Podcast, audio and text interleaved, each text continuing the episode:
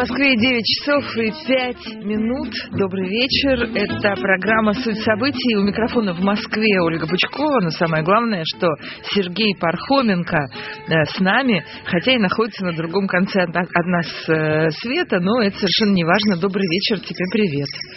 Привет, привет, привет. Что, у тебя будильник там, что ли? звонят. Доброе Нет, утро. С добрым Привет, утром. Да, с добрым утром. Привет. Э, Ну что, э, мы э, напомним сразу обо всех наших средствах связи быстренько, и потом перейдем, собственно, к нашим разговорам. Итак, у нас, во-первых, идет трансляция в YouTube. Вы можете видеть нас э, и, и слышать, и видеть, и как угодно видеть в трансляции на основном канале «Эхо Москвы».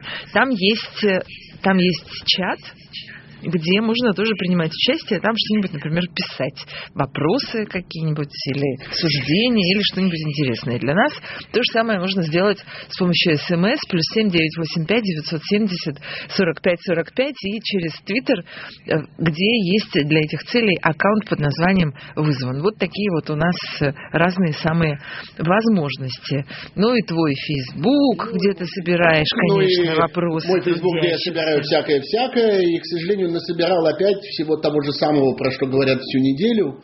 Э, Нельзя сказать, чтобы дорогие читатели и слушатели мне каких-то невероятно новых э, подкинули идей. А других Э, ну, идей что у нас значит- для тебя нет. Ну да, ну значит, значит это действительно важно. Значит, будем говорить опять про какие-то вещи, которые, о которых люди думают и которые им кажутся существенными, даже несмотря на то, что целую неделю про это уже разные всякие разговаривают. Но, конечно, я начал бы с абсолютно сенсационной новости сегодняшней, э, которая заключается в том, что у нас в России появился э, всеобщий враг феминизма, и я считаю, что все всяческие феминистки должны разорвать главу Роскосмоса Рогозина на тысячу маленьких носовых платочков, э, потому что он сказал буквально, что корабль Федерация не может называться женским именем, и э, он его переименует как мальчика.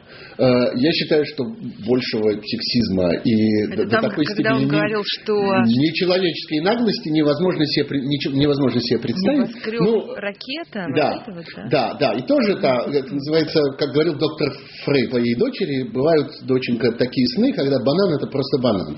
А, вот, а, вот, конечно, эти мечты Рогозина об этом вот вздымающемся в небо и всякое такое, а попутно еще корабль не может называться девочкой и все остальное. Ну, я понимаю, что старость как-то она, ну вот постепенно, знаете, придут года, наступит старость, морщины вскочут Почему на лице. старость? Как писал. Старость, старость, Это Рогозин, старость. старость. Нет, Я нет. пример- да, я тут, я Уверяю видел его лицо. Нет, это я видел его просто лицо на... неважно, что ты видел, неважно. Во время- я- во время Ты против произнесения- сексизма, а я против и сексизма, и эйджизма тоже, знаешь? Это взгляды у человека такие, а не вот. Понимаешь, бывает, бывает старость, а бывает мусорная старость. Вот это вот ровно она. Это Ой, такая, ну, ста- ругаться. такой старш- старческий синдром бесстыдства. Я видел это лицо во время произнесения э, президентом Путиным э, послания Рогозина к федеральному собранию. А, и э, это было лицо страшно испуганного, измученного, отчаявшегося человека, который все время ждет удара по голове. И регулярно эти удары получают. Ну хорошо, окей, пусть борется с девочками, пусть борется за фаллические символы, пускай. А, перейдем к серьезному. Вот я просто А, еще раз да. прочитаю, это я по РБК, я открою это сообщение. Нашла, видишь. Многоразовый, А я вот знаешь, да. это что такое? Многоразовый пилотируемый космический корабль Федерация сменит название, сказал Дмитрий Рогозин. То есть у него еще и проблемы с многоразовостью, помимо всего прочего. Да, это тоже с возрастом бывает. да. Корабль раньше назывался Федерация, теперь будет называться более мужским названием. Все-таки корабль должен не как девочка называться, а мужским именем. Вот, Девочка, он еще, он еще и педофил. Понятно, Фу. так, так. Продолжайте, продолжайте. Фу, как ты говоришь. Ну, в А, общем, я даже просто окей. ничего не буду тебе на это отвечать, оставлю это для других возможностей. Про серьезное. Давай. Давайте про серьезное. А серьезное э, это событие, которое ожидает нас 24 февраля, начиная от Пушкинской площади, начиная от часу дня. Это э, э, марш Немцова традиционный. Э, Немцов был убит уже теперь э, уже теперь 4 года тому назад. И э, это стало очень важным ежегодным событием его памяти. И понятно, что, понятно, что э, это одна из очень немногих живых политических традиций, э, протестных политических традиций в современной России. И, конечно, эту традицию нужно поддерживать. Я, надо сказать, немножко удивлен той вялостью, с которой мои друзья и коллеги в Москве э, разного рода гражданские активисты, политики, деятели оппозиционных движений и так далее как-то говорят об этом событии. По-моему, они говорят о нем очень мало. А оно чрезвычайно важное. И это важный такой знак солидарности, в котором, конечно, люди должны принимать участие и в Москве, и везде по миру. Я знаю, что и в Нью-Йорке э, будет такой марш, и в Вашингтоне будет событие на эту тему, и в Париже будет событие на эту тему. Везде это происходит, везде, где есть люди из России, которые не теряют связи с политической ситуацией э, у себя э, на родине. Кстати, вчера здесь, в Вашингтоне, э, был представлен чрезвычайно интересный доклад, посвященный так называемой путинской иммиграции, посвященный тому, что здесь называется brain drain, то есть, собственно, утечка мозгов, вымывание мозгов. Я у себя в телеграм-канале Пархом Бюро Повешу ссылку на этот доклад и очень советую всем на него посмотреть. Это чрезвычайно интересное исследование, построенное на нескольких тысячах интервью и опросов, которые были проведены с людьми, которые относительно недавно уехали из России. Но там, надо сказать, большинство ученые. Большинство это люди из научной и образовательной сферы.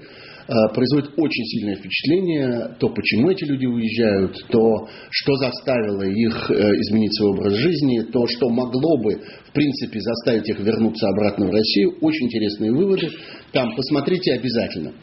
Вот. Э, но это так, к слову, мне пришлось, просто вспоминая о том, что повсюду будут происходить разные события на эту тему. Кстати, я скажу, что в Киеве в ближайшие, по-моему, пару недель, это произойдет в первых числах марта, ну, об этом, конечно, будет точно еще сообщено, э, формально откроется Э, сквер Немцова. Давно уже принято решение властями Киева о том, что очень заметное место э, в городе, э, сквер на Воздухофлотском проспекте.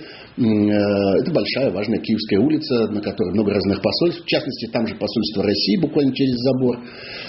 И вот этот сквер будет назван именем Немцова, и там будет очень красивый монумент. Я видел, видел его эскизы. Ну, не монумент, а я бы сказал памятный знак. Такая плита Э, на которой будет написано имя Немцова и будет пояснено, почему это место называется его именем.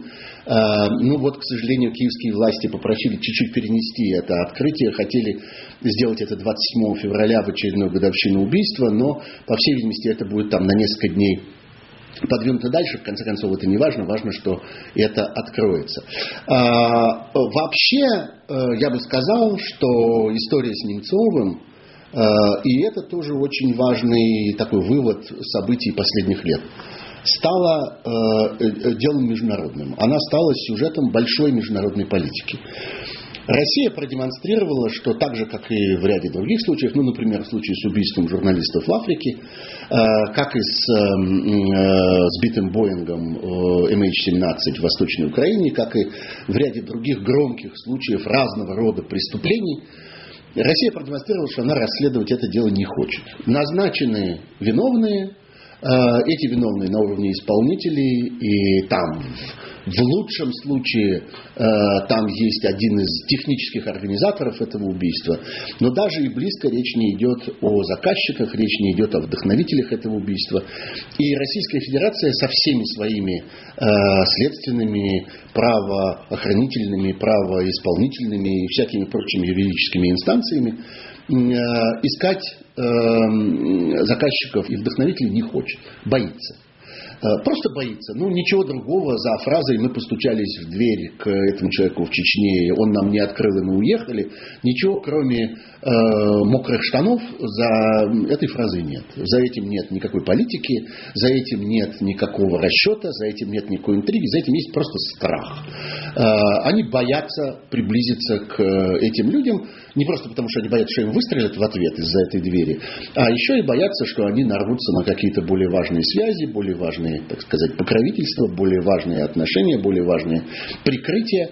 Потому что понятно, что вся эта э, система бесконечных политических и э, уголовных привилегий, здесь я вспоминаю, например, прозвучавшее на этой неделе замечательное расследование ФБК, которое озвучил Алексей Навальный по поводу того, как просто э, э, серийные убийцы, которые э, организуют убийство целых групп людей, выходят из тюрьмы и продолжают управлять целыми республиками. Послушайте и посмотрите, как это сделано, это, конечно, производит большое впечатление. Вот это все завязывается в одну какую-то большую систему и в результате приводит к тому, что вопрос о дальнейшем расследовании убийства Немцова становится международным делом. А, в мае 2017 года была запущена, как, может быть, многие помнят, а, процедура подготовки специального доклада в Парламентской ассамблее Совета Европы. Был назначен докладчик, депутат Европарламента от Литвы по имени Эммануэль Зингерис. Надо сказать, что через год, в мае 2018 года, этому Зингерису э, запретили въезд в Российскую Федерацию, объявили его нежелательным на территории Российской Федерации лицом.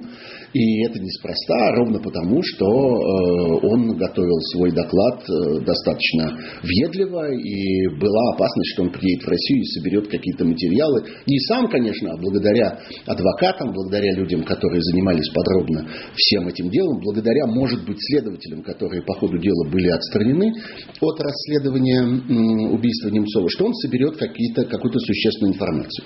Вот с мая 2018 года этот человек в Россию въехать не может, но это не мешает докладу постепенно двигаться, и было уже несколько рассмотрений в разных комиссиях парламентской ассамблеи. Несомненно, мы этот доклад увидим и услышим.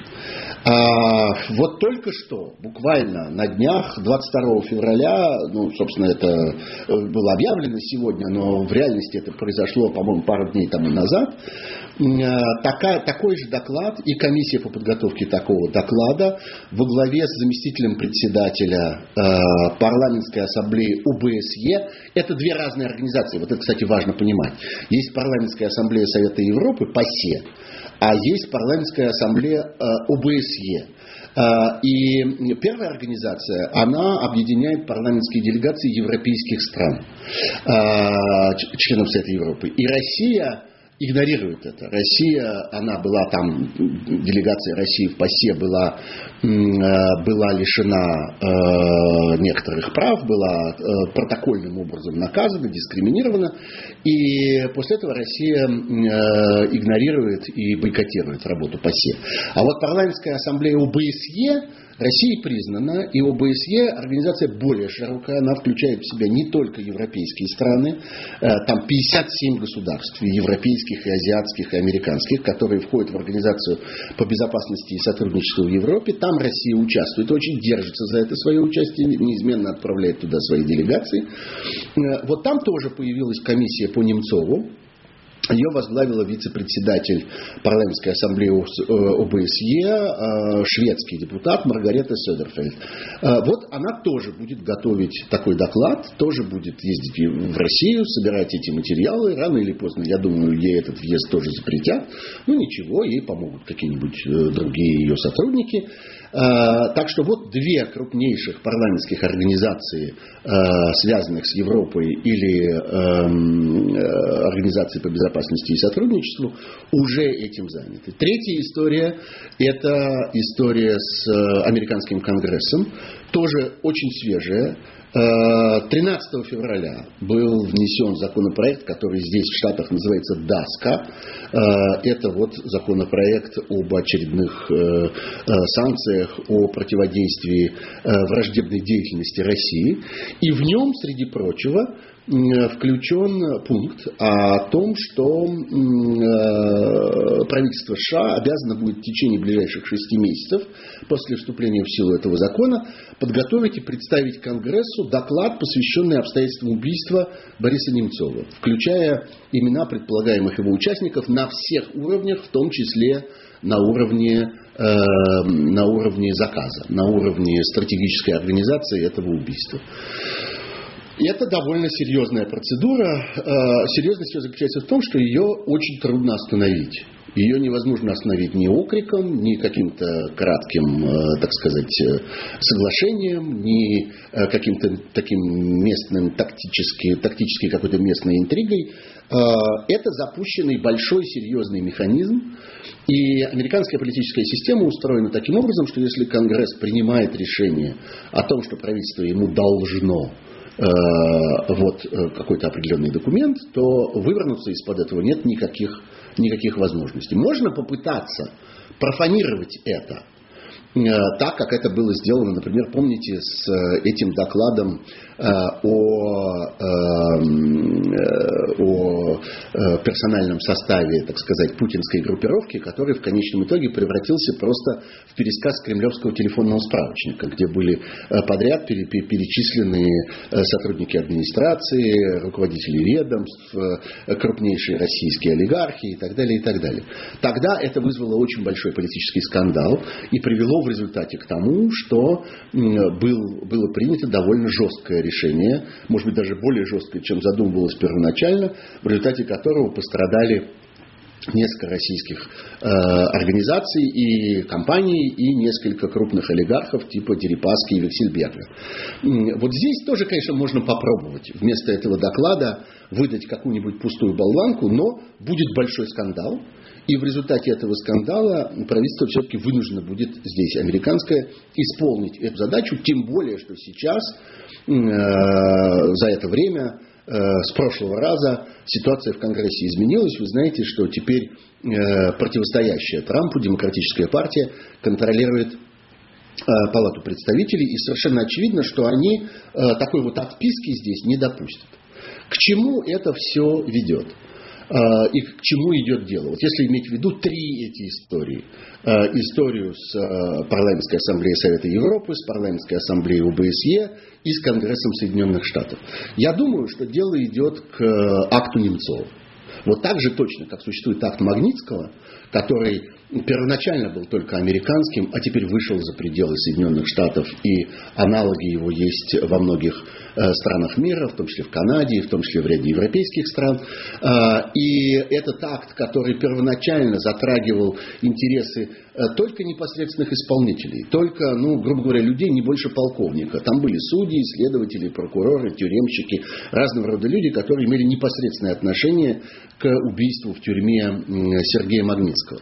Так вот, э, примерно то же самое нас ждет с э, Немцовым э, и с появлением акта Немцова. То с той только разницей, что здесь совершенно очевидно, и это уже ясно по тому направлению, которое читается вот в этих, в этих документах, которые предопределяют создание этих комиссий в двух европейских парламентских ассамблеях и в американской крупнейшей парламентской структуре, совершенно ясно, что здесь речь не пойдет только об исполнителях. Речь не пойдет о технических участниках этой процедуры, а речь, несомненно, пойдет и об ее организаторах тоже. А дальше, когда этот акт появляется, он становится в свою очередь основой для очень больших выводов и решений. Здесь я напомнил бы, что постепенно, неизменно, неуклонно на протяжении последних пяти лет, начиная с 2014 года, расширяется э, база для э, санкций против России. Э, расширяется список поводов, по которым эти санкции были объявлены. Все началось с Крыма. Первые санкции были по поводу аннексии Крыма. Дальше были санкции по поводу войны в Восточной Украине, в Донбассе. А теперь там и история с применением отравляющего вещества в Великобритании, то есть отравление семьи Скрипалей и вмешательство в демократические процедуры в Соединенных Штатах и в других демократических странах, и инцидент в Керченском проливе, вот последние санкции, по всей видимости, будут связаны именно с этим.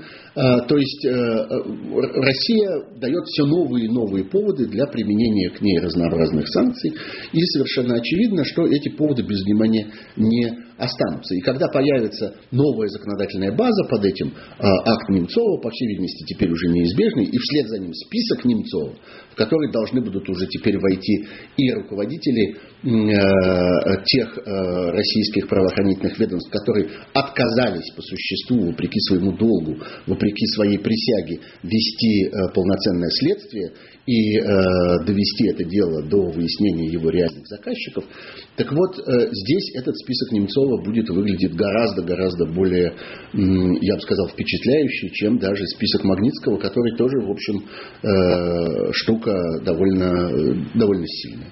Вот. Вот что по поводу Немцова я хотел бы сказать. Э, давайте все просто понимать, что это, э, во-первых, совершенно не остановилось, не заглохло, не прекратилось. Не то, что вот следствие закончено, забудьте, суд, суд прошел, виновники наказаны, никто не наказан, ничего не прошло и ничего не забудьте. Не забудьте. Более того, к этому присоединяются все новые и новые международные силы. Это становится все более и более широкой историей, в которой э, никто уже не рассчитывает на российскую добрую волю, на то, что вот э, Россия сама организует это следствие и сама э, справится с э, этой проблемой. Все, больше никто таким образом с российскими властями разговор об этом не ведет. Все это выведено на международную орбиту. Если иметь в виду еще и то, что происходит, скажем, с Боингом MH17, то получается уже целый набор международных событий, международных трибуналов, которые рано или поздно будут э, этими разными делами заниматься. Все это, знаете, накапливается постепенно. Все это очень медленно, э, постепенно собирается. Вот э, в Соединенных Штатах, например, история с Немцовым тоже, я думаю, что пару лет тому назад никто не мог себе представить, что вопрос о следствии по поводу убийства Немцова станет предметом взаимоотношений между американским конгрессом и американским правительством, грубо говоря, между Капитолием и Белым домом. А тем не менее, это так. Сегодня это прямо э, сюжет для их э, э, политического диалога, э, и особенно в преддверии американских выборов, которые все ближе и ближе. В 2020 году осенью они произойдут, и уже довольно много людей заявили здесь ярких, э, впечатляющих, влиятельных фигур о том, что они будут в этом участвовать. Э, Трампу нужно набирать очки самыми разными способами, в том числе и таким способом. Ему нужно доказывать, что он борец за справедливость, ему нужно доказывать что он человек, который обеспокоен международной законностью и так далее, я думаю, что все это здесь будет иметь довольно серьезный, э, довольно серьезный вид, а один раз начавшись, оно уже не имеет тенденции как-то легко, э, легко рассасываться. Вот. Вот что по поводу Немцова. Следующий сюжет, конечно, Неужели мне придется все-таки Путин, Путин, да. Ну, куда ну, давай ты начнешь, потому что куда у нас буквально пара минут да, я знаю, что, да. Я, я, знаю, что, я знаю, что буквально пара минут. Э, я начну, э, начну вот с чего. Э, опять, давайте зайдем э, таким широким заложим, э, да, такой широкий вираж, и я скажу вот что, прежде чем начнется перерыв, что, конечно, задача вытаскивания людей из бедности, задача демонстрации, во всяком случае, желания власти справиться с бедностью, это задача ну, совершенно классическая, абсолютно тривиальная. Для любой мировой страны, для любого правительства, любого президента. И мы видим, что это всегда находится в центре э, любой э, политической программы любого государственного лидера. И существует уже э, традиционный мировой подход к этому – выработанный на протяжении последних многих десятилетий, может быть уже там полутора веков. Что нужно делать э, правительству и главе государства в условиях, когда перед ним стоит вопрос э, о борьбе с бедностью? И ответ на это в самом общем смысле всегда один и тот же – создавать рабочие места. И мы всегда видим в программах самых разных лидеров разные попытки помочь людям заработать. Начиная, ну, не начиная, наоборот, кончая. Пойдем с конца, пойдем опять от Трампа, который сделал это важнейшим пунктом своей программы, и который буквально каждый день чего-нибудь твитит на эту тему. Еще рабочие места, еще рабочие места, еще снизилась безработица, никогда еще безработица не была на таком низком уровне, еще 10 тысяч мест, еще 5 тысяч мест, еще одно предприятие открыли, еще одно предприятие вернули из-за границы и так далее. Это не всегда правда, но это всегда предмет его гордости, предмет его главной пропаганды.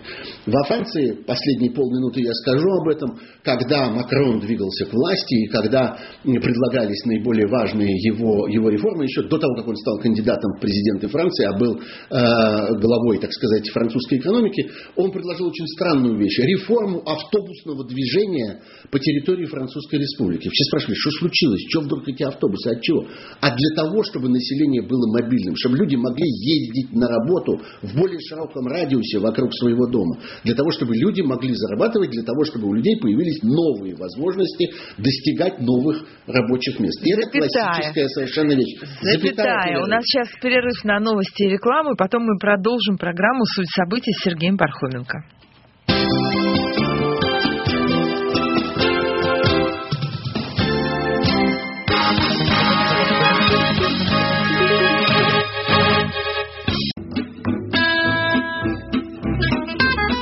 Мы продолжаем программу «Суть событий». У микрофона Ольга Бычкова. С сутью событий Сергей Пархоменко.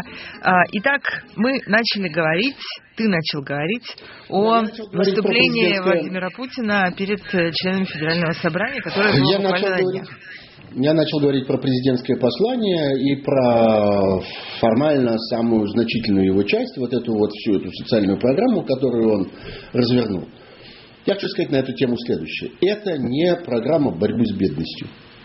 Это не программа помощи людям выбраться из бедности. Для этого людям нужно давать возможность работать. Для этого нужно людям создавать новые рабочие места. Нужно создавать инфраструктуру, нужно строить дороги, чтобы они ездили с работы, на работу и обратно дальше, чем они живут и могут на сегодня, потому что огромное количество людей в России заперты в своих городах, в своих поселках, в своих деревнях, где нет работы, и заперты потому, что они просто не могут добраться до рабочих мест, которые, может быть, в нескольких десятках километрах от них, это оказывается непреодолимым за день расстоянием. Для этого нужно строить информационную инфраструктуру, для того, чтобы люди получали знания, получали навыки, получали умения, получали образование. Э, и для этого им не нужно было переезжать куда-то далеко, поселяться там в общежитиях и отрываться от семьи.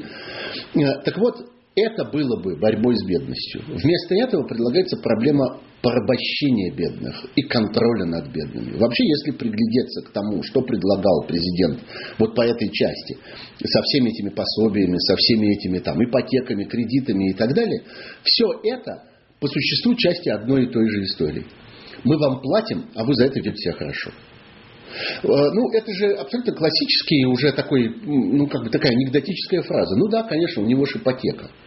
Это способ оправдать любую трусость, любую пассивность, любую готовность пропустить мимо ушей, зажмуриться, не заметить, промолчать и так далее. Человек, у которого ипотека, условно говоря, ипотека, а именно человек, у которого обязательства, финансовые обязательства – перед работодателем, перед местными муниципальными властями, перед государством в целом, еще перед кем-нибудь, это человек очень покорный и очень контролируемый. Это человек, который, от которого можно не ждать никаких неожиданностей. Это, собственно, и предлагает, причем в массовом масштабе, предлагает своим администраторам, и на это он настраивает всю свою вот эту плохо работающую вертикаль, но тем не менее настраивает президент Путин.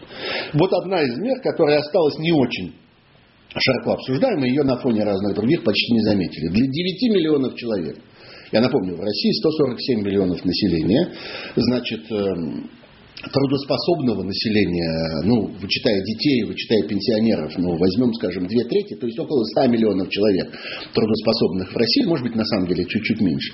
Так вот, итого речь идет о 10% трудоспособного населения в России. Предлагается вот он говорит, работающим механизмом поддержки может стать социальный контракт. Как он действует? Что это такое? Это я цитирую Путина. Государство оказывает гражданам помощь в трудоустройстве повышении квалификации, предоставляет семье финансовые средства, кстати, приличные, речь идет о десятках тысяч рублей на организацию подсобного хозяйства или небольшого собственного дела. Подчеркну, для каждого предлагается индивидуальная программа поддержки, исходя из конкретной ситуации. При этом человек, который берет эти ресурсы, одновременно берет на себя определенные обязательства, пройти переобучение, найти в соответствии с этим работу, обеспечивать свою семью, детей устойчивым устойчивым доходом и так далее. Вообще такой подход применяется к людям, условно освобожденным из тюрьмы. Не, вот а что в этом, а да? что плохого-то? Сейчас расскажу. Это надзор. Это государственный Почему? надзор. Плохого, вот, Дали денег, что... давай строй да. свою жизнь. Отлично. Да, но, то, но не давай строй свою жизнь, а давай отчитайся нам в том, как ты строишь свою жизнь. Это другая немножко история. Одна история. Создано рабочее место. создана возможность для образования. Человек, который хочет, получает это образование и приходит на это рабочее место. Все, он никому больше ничего не должен. Здесь ситуация другая. Человеку платят за то, что он исполняет какие-то навязанные ему действия. Ведь это же кто-то а определит. Какие, например? А... Что, например, например, вот говорится, при этом человек, который берет ресурсы, одновременно берет на себя определенные обязательства. Пройти переобучение. Кто определит? Это годится такое переобучение или не годится? Вот это переобучение мы считаем, а это переобучение мы не считаем. Если человек нанялся на работу, раньше не работал вообще, а теперь нанялся на работу грузчиком или уборщиком, это он прошел переобучение или нет? А если человек нанялся санитаром в больницу без квалификации медсестры, младшего медицинского персонала, медсестры или медбрата, это он прошел переобучение или нет? Я определю, прошел он или нет. Я чиновник. Я чиновник решу, что это исполнение обязательства, а это не исполнение обязательства. А если человек не исполнил, у него что, отбирают эти деньги обратно? Его штрафуют на это? Вы не доучились. Вы не, до, не дохотели, вы не допробовали, вы не допытались, вы не, до, не, не долезли, вы не достарались. Кто это определит?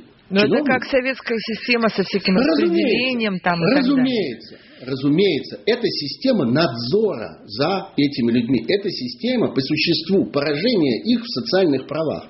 Всякий человек вправе поступать в своей жизнью так, как он хочет, изначально, по Конституции. Теперь мы берем 9 миллионов человек и за деньги покупаем у них это право выкупаем, точнее обратно. Мы им говорим, вот вам деньги, а дальше ваша жизнь будет развиваться так, как мы посчитаем правильным. Как мы навяжем вам эту систему обучения, эту систему э, найма на работу, эту систему э, социальных обязательств и так далее, и так далее. Вот что это такое на самом деле. И поэтому я говорю, что так поступают с людьми, которые условно-досрочно освобождены из тюрьмы. Они ходят в полицию, отмечаются, и у них спрашивают, ты на работу устроился? А в школу ходил? И что получил? И чего? А ну справку принеси. Но только это люди, которые наказаны, которые совершили преступление. Здесь у, у людей это право будут покупать за деньги. Вот эти вот о десятках тысяч рублей. Это однократные десятки тысяч рублей. Вряд ли же это ежемесячное пособие размером в десятки тысяч рублей, правда? Значит, людям будут давать какую-то незначительную подачку, и люди купятся на это в большом количестве. Мы помним, как это было с ваучерами в 90-е годы, которые все так проклинают. Когда человек продавал свой ваучер, Иногда за бутылку водки, иногда за 5 тысяч рублей тогдашних, иногда за 10 тысяч рублей тогдашних. Иногда обменивал это, я не знаю, на сапоги, на шубу или на, на, на 3 килограмма гречки. По-разному бывало. Это некоторый новый ваучер, который, такой социальный ваучер, который предлагается 9 миллионам особо бедных людей в России. Дальше. Вся история с людьми, которые находятся за чертой бедности.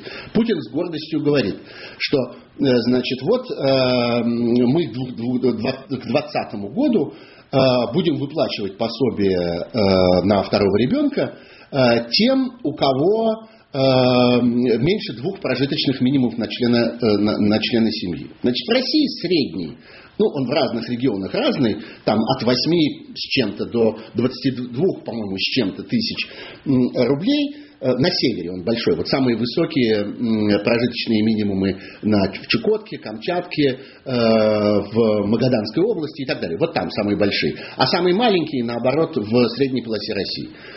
Так вот, в среднем 11 тысяч рублей. Значит, два прожиточных минимум – это 22 тысячи рублей. И дальше Путин говорит, «А, помощью государства таким образом смогут воспользоваться порядка 70% семей, где рождаются первые и вторые дети. Что означает эта фраза?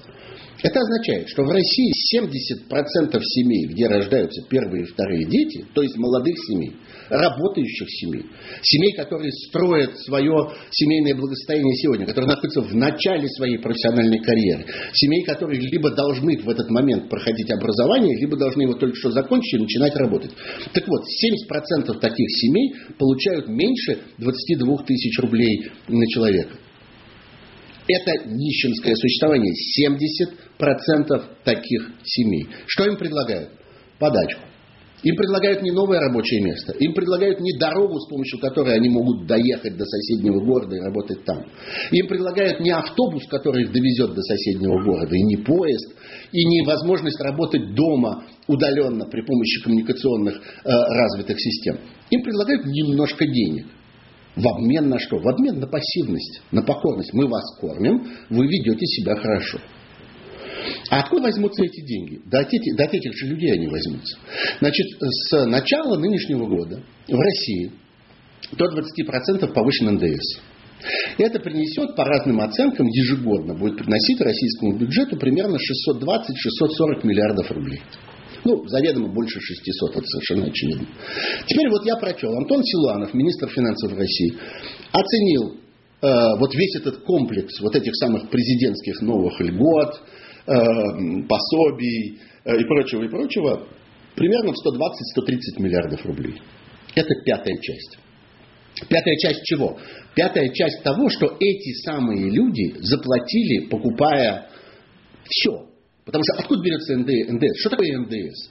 НДС это налог, который в конечном итоге платит финальный потребитель товара или услуги он передается как бы из рук в руки по всей производственной цепочке, по, по, по, по каждому, так сказать, переделу сырья. Сначала э, человек, который, то есть компания, которая, я не знаю, там добывает руду, потом компания, которая из этой руды выплавляет металл, потом та, которая из этого металла делает прокат, потом та, которая из этого проката делает заготовки, потом та, которая из этих заготовок собирает конечный продукт, и, наконец, этот продукт, эту, я не знаю, стиральную машину, Купил человек, привез домой. Вот он оплатил эти НДС и по цепочке им всем фактически.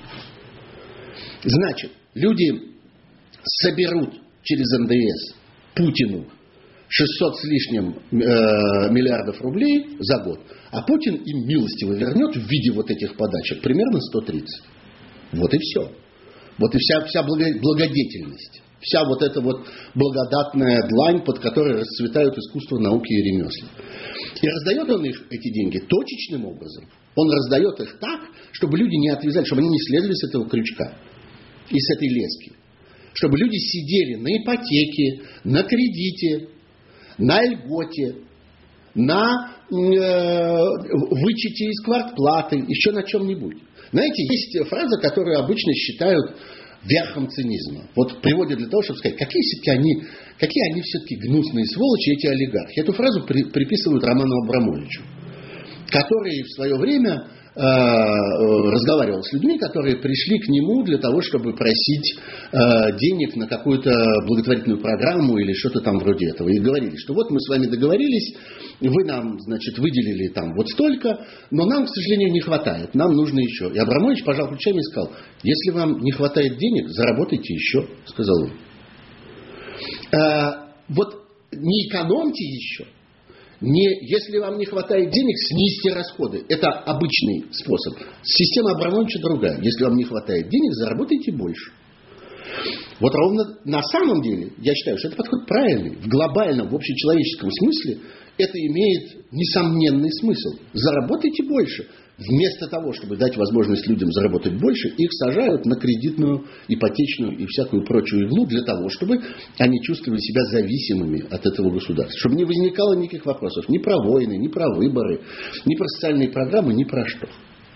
И я бы сказал, что именно этим объясняется а, ну, например, яркая история последней недели, история с э, Майклом Калви и его коллегами, с инвестфондом Баринг Восток и так далее.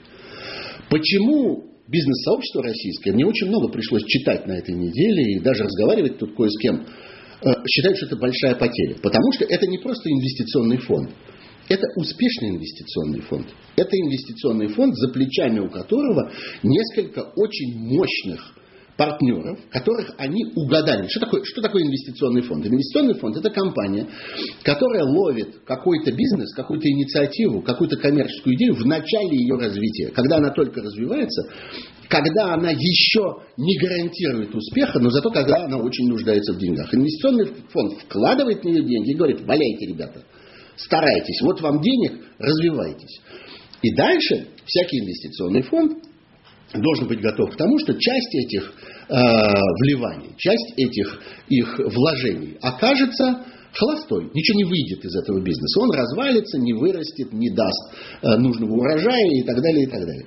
Но в каких-то случаях даст. И именно пропорции между неуспехом и успехом, именно этим и определяется эффективность, успешность, мастерство этого конкретного инвестфонда.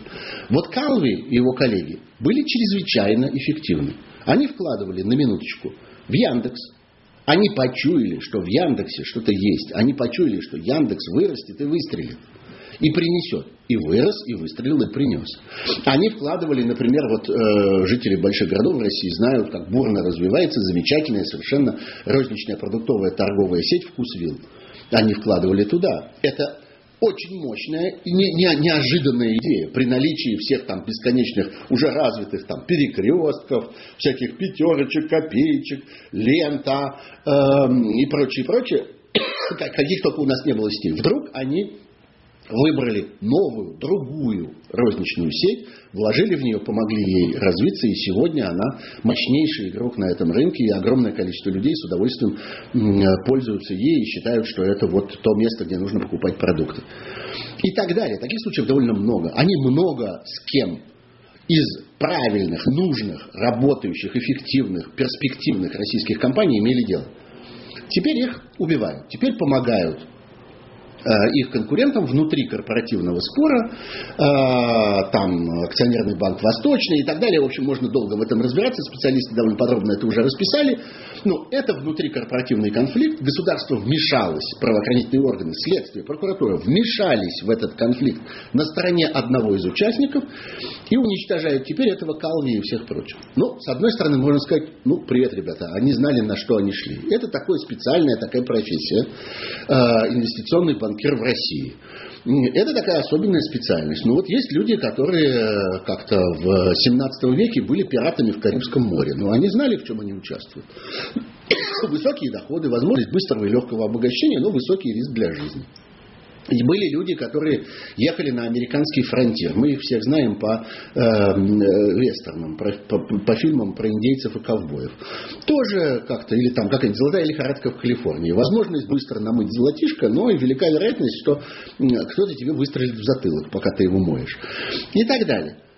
А, Примерно так же чувствовали себя вот эти вот инвестиционные банкиры в России. Об этом, например, написал Леонид Невзлин. Вот я читал несколько дней тому назад его заявление, его там текст в Телеграме, в его Телеграм-канале о том, что да, он, конечно, сочувствует по-человечески этому человеку, но он что, не знал, что ли, где он работает? Он не знал, с кем он имеет дело. Он не понимал, что он не уезжает из России, и значит, он рискует каждый день. Ну, вот получил. Это, несомненно, так. Но здесь важны две другие вещи. Первое. Россия через 19 лет после прихода к власти этой властной группировки и через 26 лет после создания ее как независимого государства в 1991 году Россия по-прежнему остается диким Западом.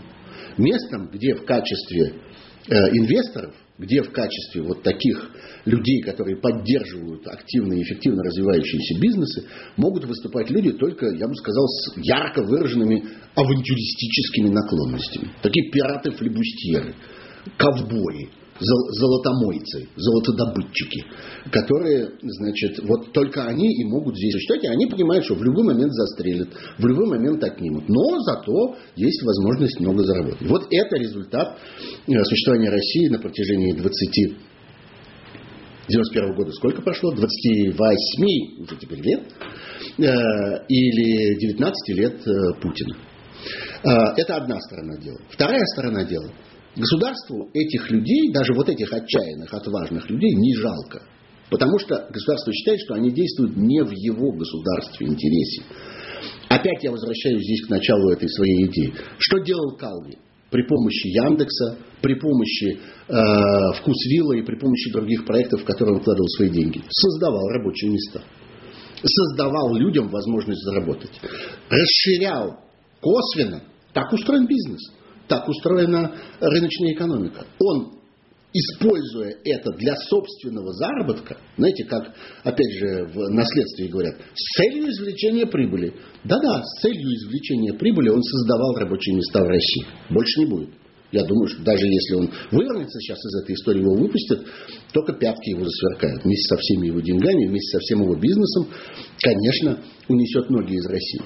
Государство не считает это достоинством российское. Государство не считает это помощью. Поэтому оно спокойно смотрит на то, как его уничтожают. И, наконец, последняя история тоже с этим, э, с этим э, президентским посланием, о которой нужно сказать.